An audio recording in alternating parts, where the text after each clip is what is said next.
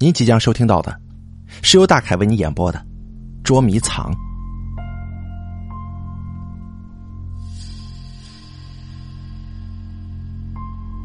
第一集。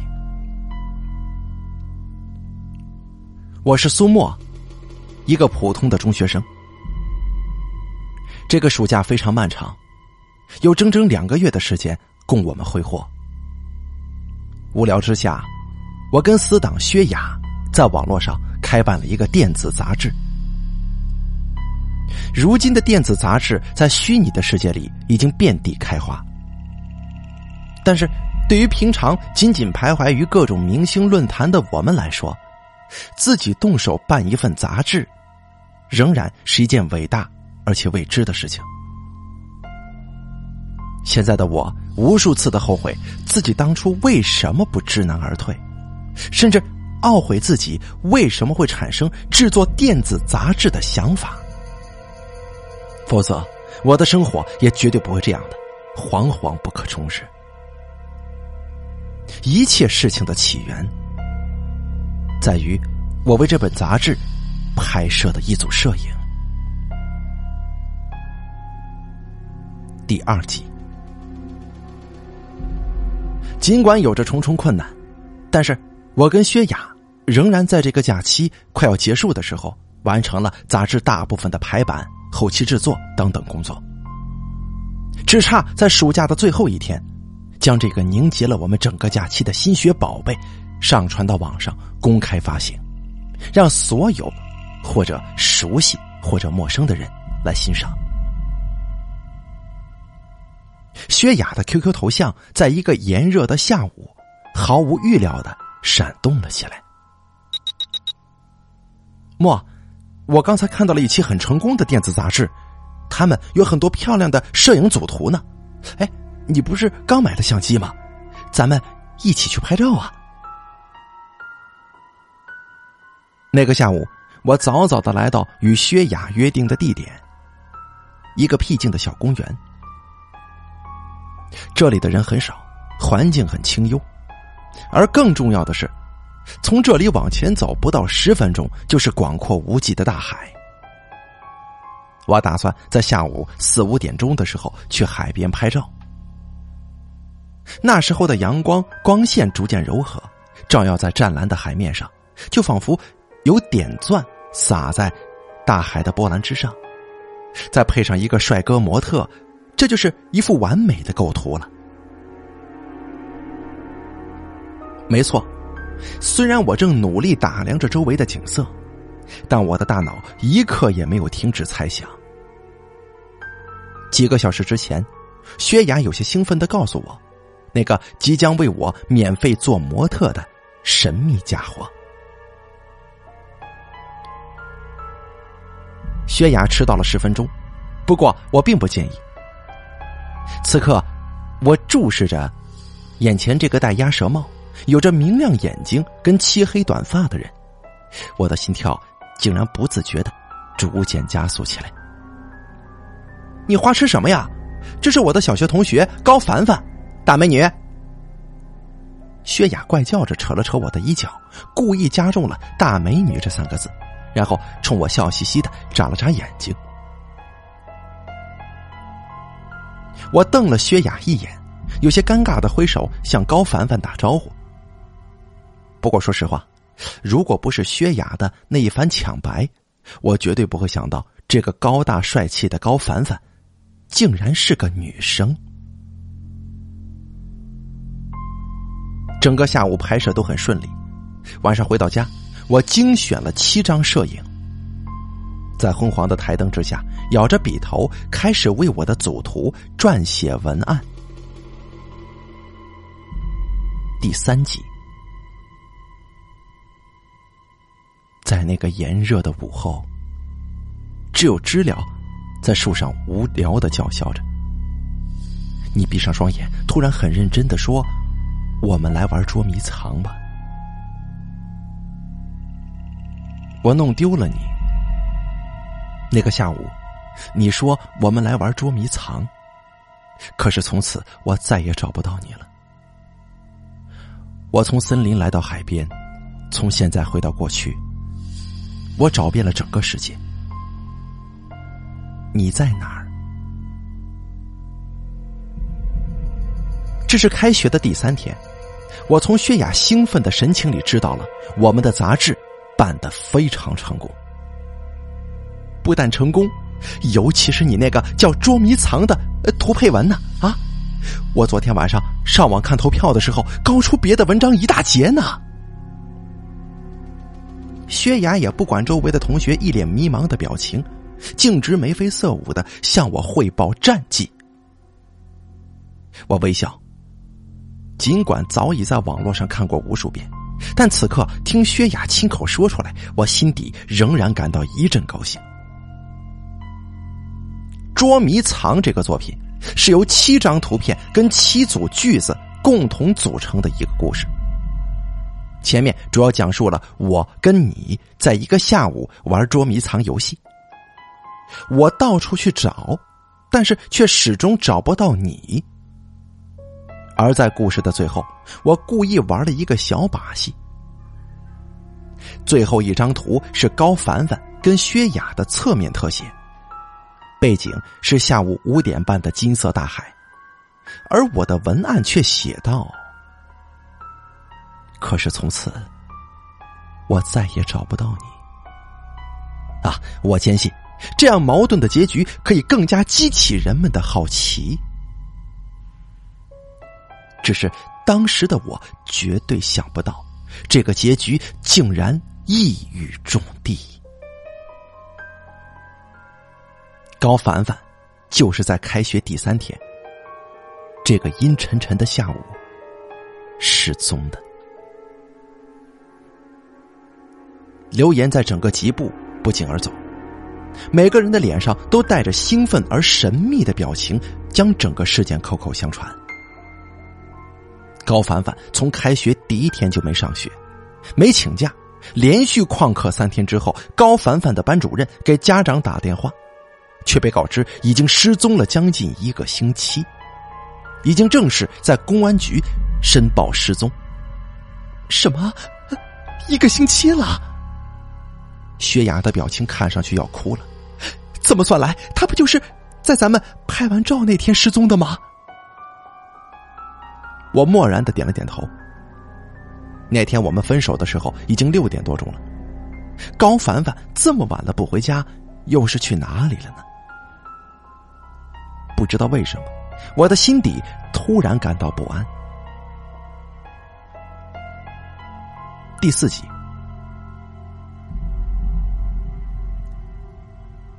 薛雅，你从那天之后给高凡凡打过电话吗？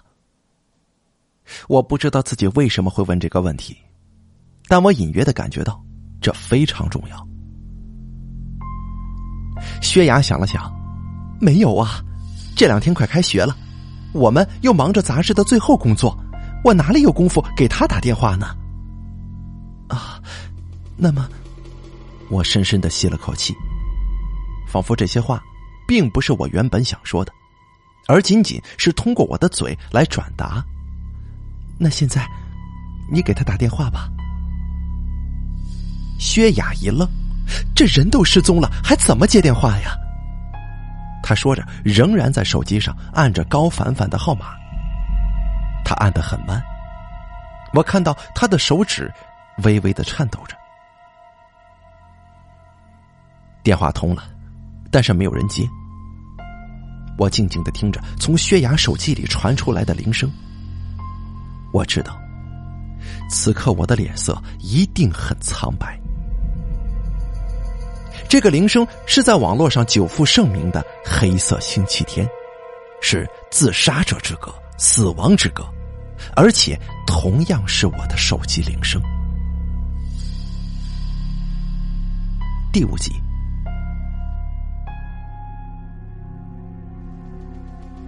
我跟薛雅。垂头丧气的走在放学的路上。尽管几个小时前我们发现了高凡凡的手机彩铃莫名其妙的改成了有着不祥意味的“黑色星期天”，但是我们没有任何头绪。即使之前我有过那样准确的预知感。你你说，你说这歌曲会不会跟高凡凡的失踪有关系啊？会不会他已经自杀了？我一愣，你别瞎说，我不也是用着吗？哎呀，什么自杀歌曲啊，都是传闻罢了，哪有这种事情啊？但是尽管没头绪，我仿佛也在冥冥当中想到了什么。有关《黑色星期天》这首曲子，有关我们的杂志，以及有关那些细微的巧合。第六集。可是，还没等我把这些隐隐约约的线索摸索清楚的时候，薛雅也失踪了。在薛雅身上运用“失踪”这个字眼，也许并不贴切，但毫无疑问，除了我之外，所有的人都认为他是失踪了。薛雅仿佛变成了科幻电影里的透明人。他每天仍旧按时上课、放学、回家做作业，但是没有人能够看到他。当然了，还是除了我。这件事情开始发生的时候，我跟薛雅都没有意识到，仅仅是感到有些异常。比如上课的时候，不论薛雅如何积极的举手，老师都不会再叫他了。当薛雅跟其他同学说话的时候，他们都显得无动于衷。还有放学之后，当我跟薛雅照常去便利店买雪糕的时候，便利店的阿姨只给了我们一支雪糕。直到三天之后啊，高凡凡的那一幕，再次在我们吉部上演了。薛雅三天没上课，没请假。已经正式在公安局申报失踪，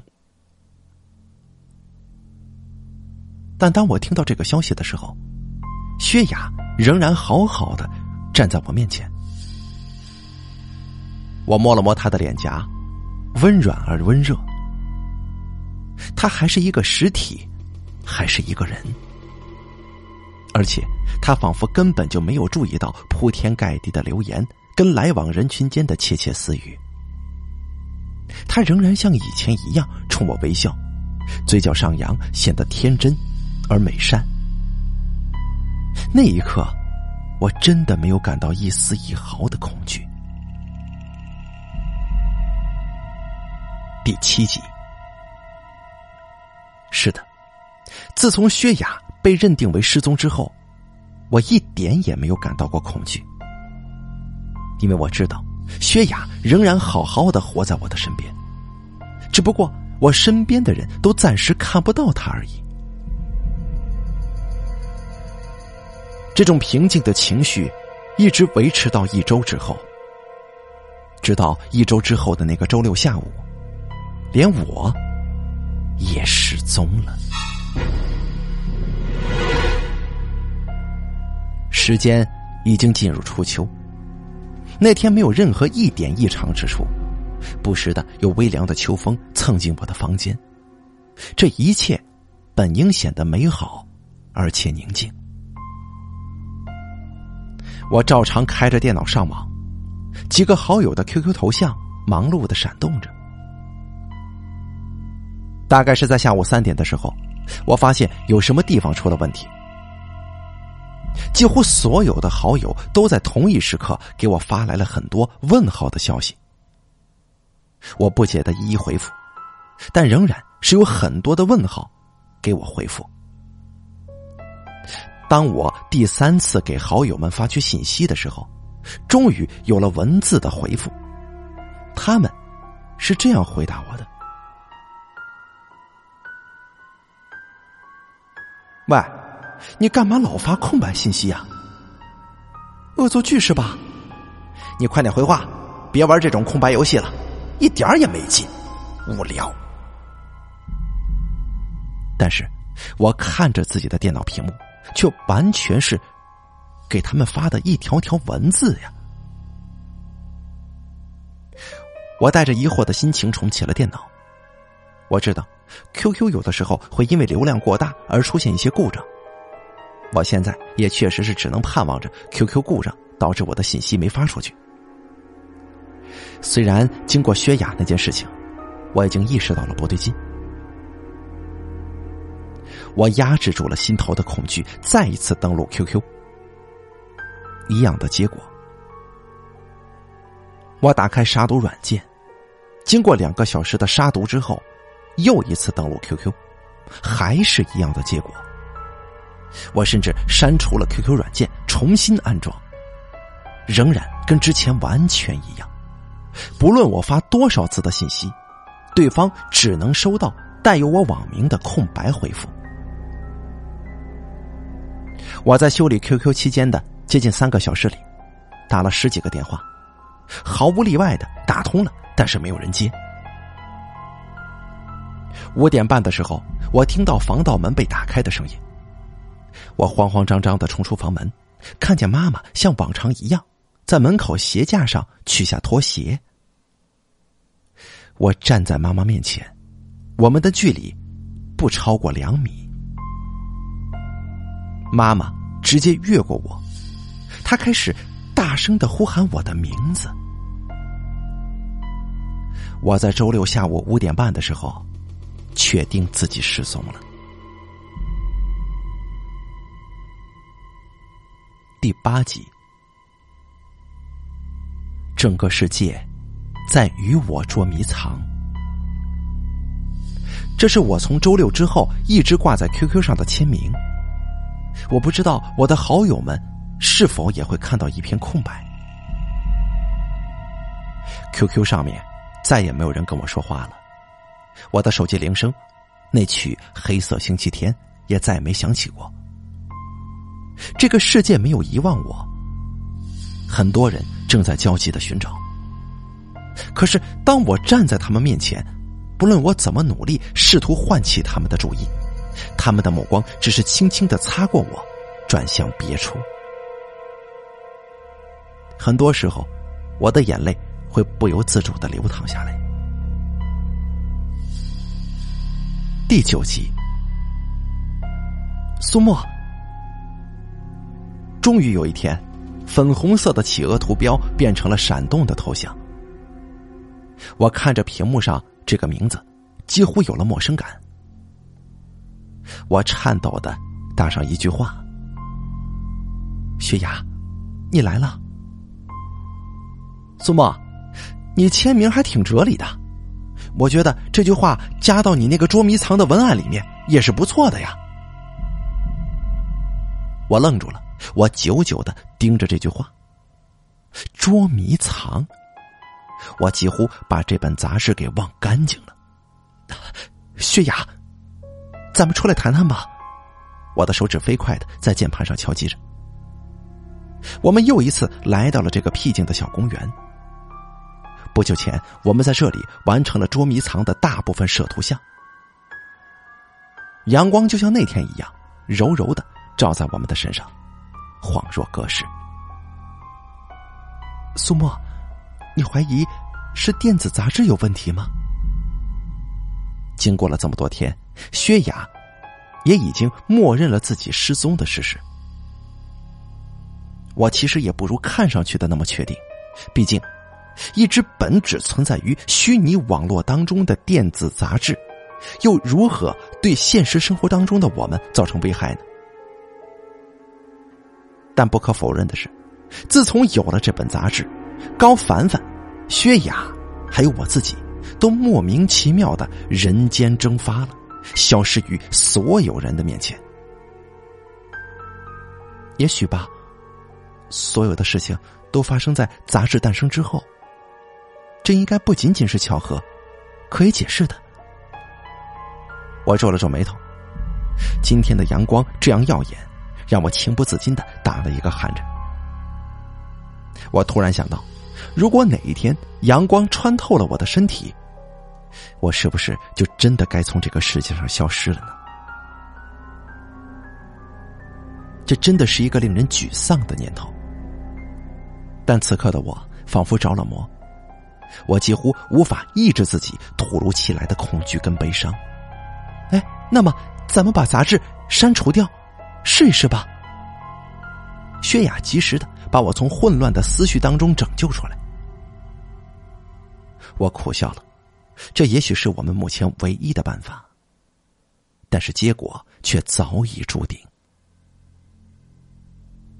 就像无数个小说里所描写的一样，尽管我们费尽了力气，杂志仍然挂在网络上，被各种陌生人欣赏或者下载。他们不知道，这本杂志的两个创办者已经从现实跟网络上消失了。也许，这个期限是永远。第十集，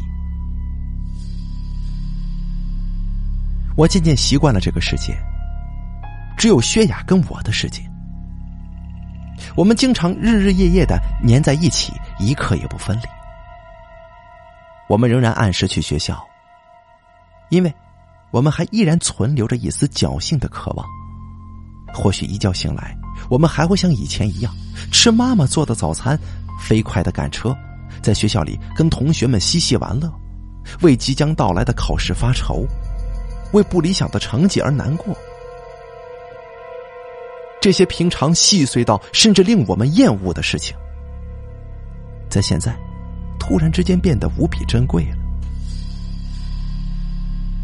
也许你已经注意到了，直到现在，我们的另一位失踪者一直没有出现在我的文章里。这并不是我在写作的过程当中粗心的把他给遗忘了，而是我真的不想再提起这个名字。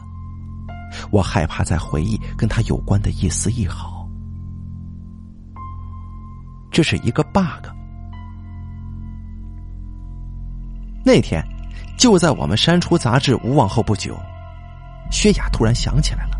哎，对了，既然咱们失踪之后能够互相看见，但为什么高凡凡？是看不见踪影的呢？这也是我心底里的一个疑问。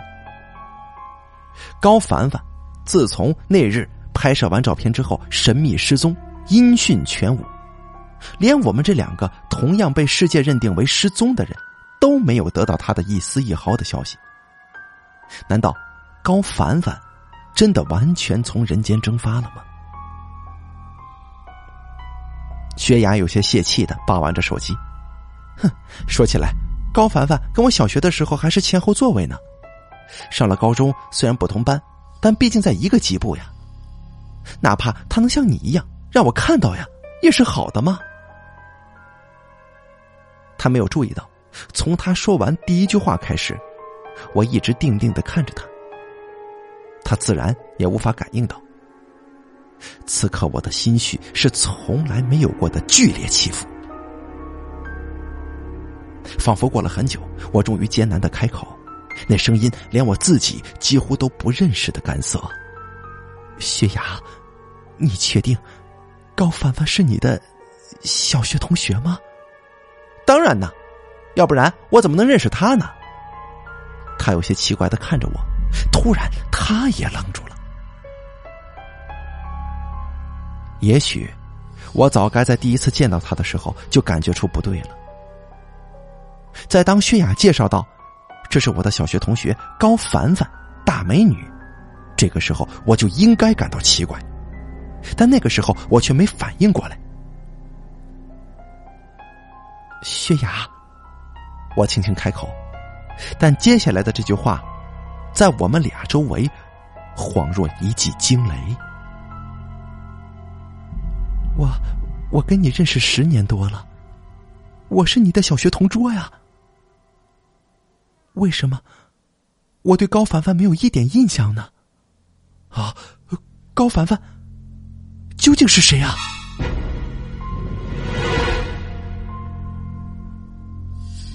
第十一集，一切都变得陌生了，甚至连记忆也变得不再可信。现在我跟薛雅不清楚究竟是谁的记忆出现了 bug，或者说高凡凡这个人物本身就是一个 bug。莫，你再好好想想，小的时候，高凡凡比咱们都高，他喜欢戴鸭舌帽，体育课就像是个假小子一样疯来疯去的。他经常忘记带铅笔盒，喜欢上课的时候转过头来跟我说话。你再想想啊，会不会是你把他给忘了呢？薛雅不死心的一遍又一遍向我描述小学时期的零碎往事，但是他所描述的那个人对于我而言却是完全陌生的。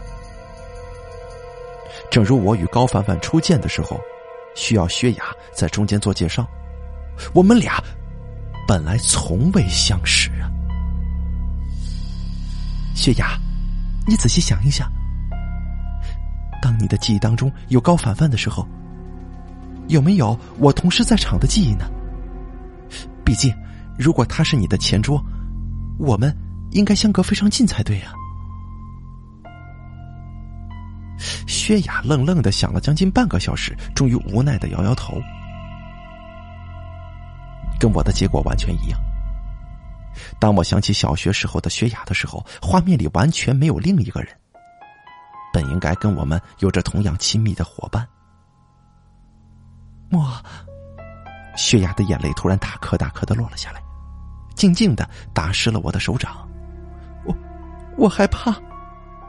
我说道：“我也是啊。”第十二集，这样的日子什么时候才可以结束呢？那一天，薛雅的泪水无法停止，她的抽泣趴在我身上。我不清楚自己是否感觉到了绝望。在时间的夹缝里，我们还要坚持多久呢？薛雅终于缓缓的抬起头，她的眼圈依然发红，但是她的眼神无比坚定。莫，你再去看看杂志吧，我要证实高凡凡是否存在。杂志，对呀，杂志。我飞快的打开电脑，打开存在我硬盘上的原始电子杂志。高凡凡的身影依然像是一个帅小伙。他被定格在那一个下午，他的笑容旁若无人的舒展开。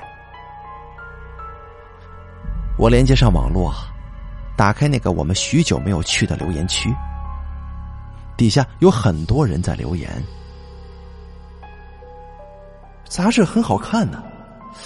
可是，为什么那个捉迷藏里只有文字没有图呢？这目录上明明写着组图嘛！喂，楼上的，我下载的这个杂志也是这个情况。哎，这该不会是出现什么灵异事件了吧？哈哈哈！切，肯定是排版的时候排漏了呗，哪有这么多灵异事件给你们看呢？哎，说不定是主编故意开玩笑的吧？嗯，不好说呀。这杂志本身不就是？我没有继续看下去，我静静的关掉电脑，看着窗外淡淡的夜色。我轻轻的对薛雅说：“天黑了，早点睡吧。”第十三集，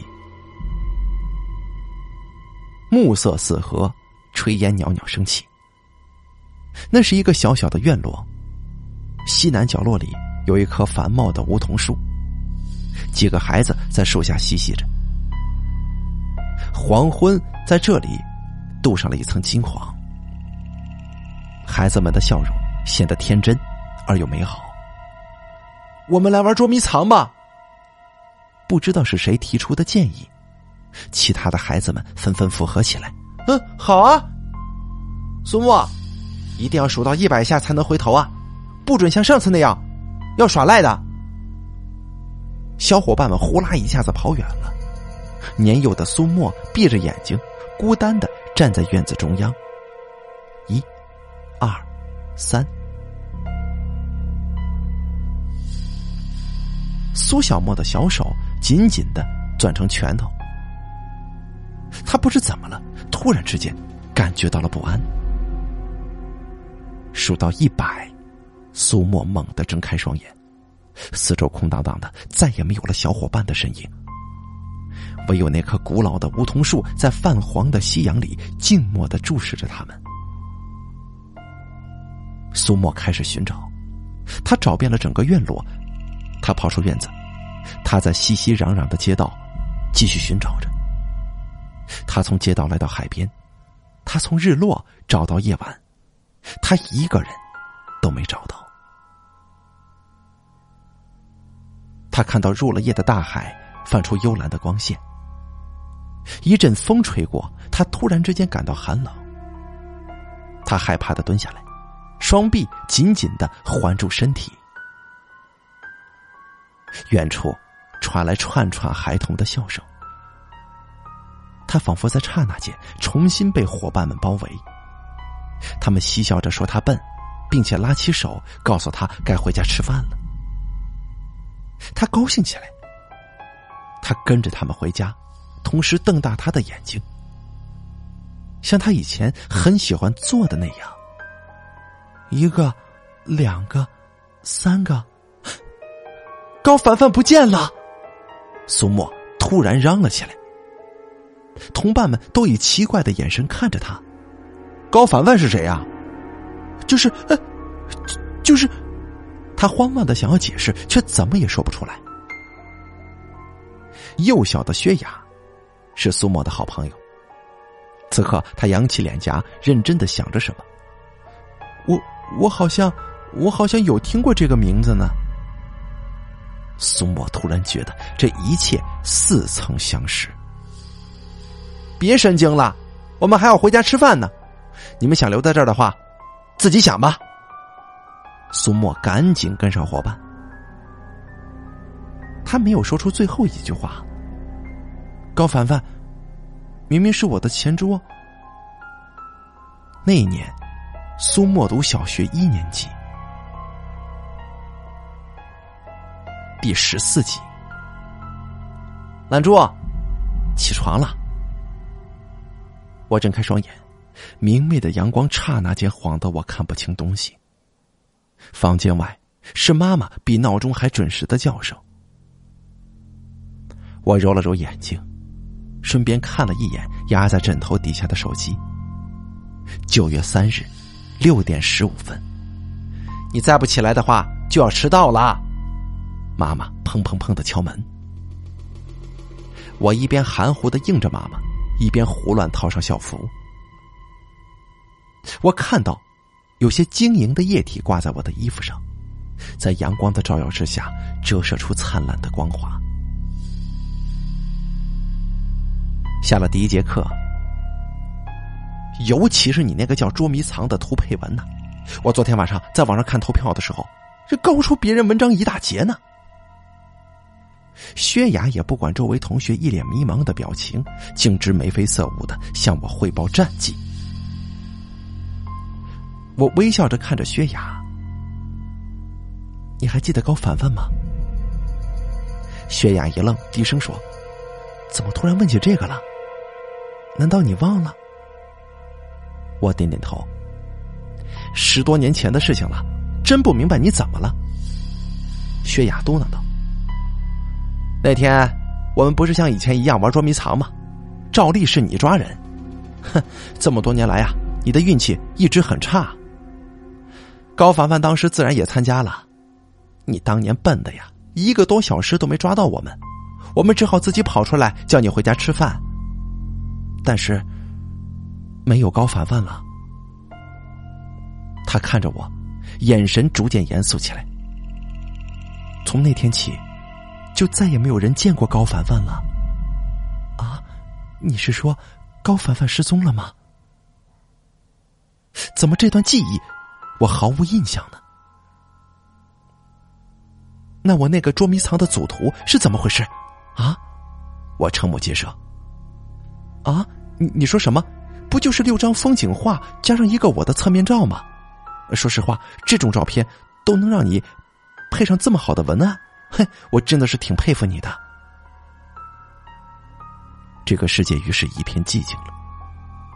也许以前的一切都是梦境吧，又或许现在才是一个甜美的梦。但是我真的希望，这个梦从此不要再醒过来。目前，我仍然平安宁静的活在这个世上。此刻，我平安宁静的写下这个故事。这个故事事实上已经结束了，而我的世界还是一切正常。现在，让我来解释一些在故事当中被忽略的部分。啊，当然了，你也可以就此打住。我想，这个故事的结局对于我来说已经足够完美了。首先，关于故事当中不断的被提及的那本电子杂志。那并不是网络上通常流行的青春杂志，或者说文艺杂志，而是一个专门刊载恐怖小说的杂志。至于这个杂志的名字，想必你也已经猜到了。是的，就叫捉迷藏。而之所以取这个名字，则是某一天我在上网的时候，不经意的看到了一张照片。这很像是小孩子的涂鸦之作，在一棵红色的大树下，几个孩子在做游戏，其中一个被用白布遮住了眼睛，另外几个孩子则是躲藏在大树的各处。我知道他们是在玩捉迷藏，而关于那曲《黑色星期天》，我至今仍然希望那只是个巧合。不仅仅我的手机铃声是这首歌，杂志的背景音乐同样也是。写完这些字的时候，是傍晚的五点半。我关上电脑，伸了个懒腰，无意识的向窗外眺望。高凡凡在车水马龙的街道上，安静的冲我微笑。我闭上眼睛想，游戏结束了。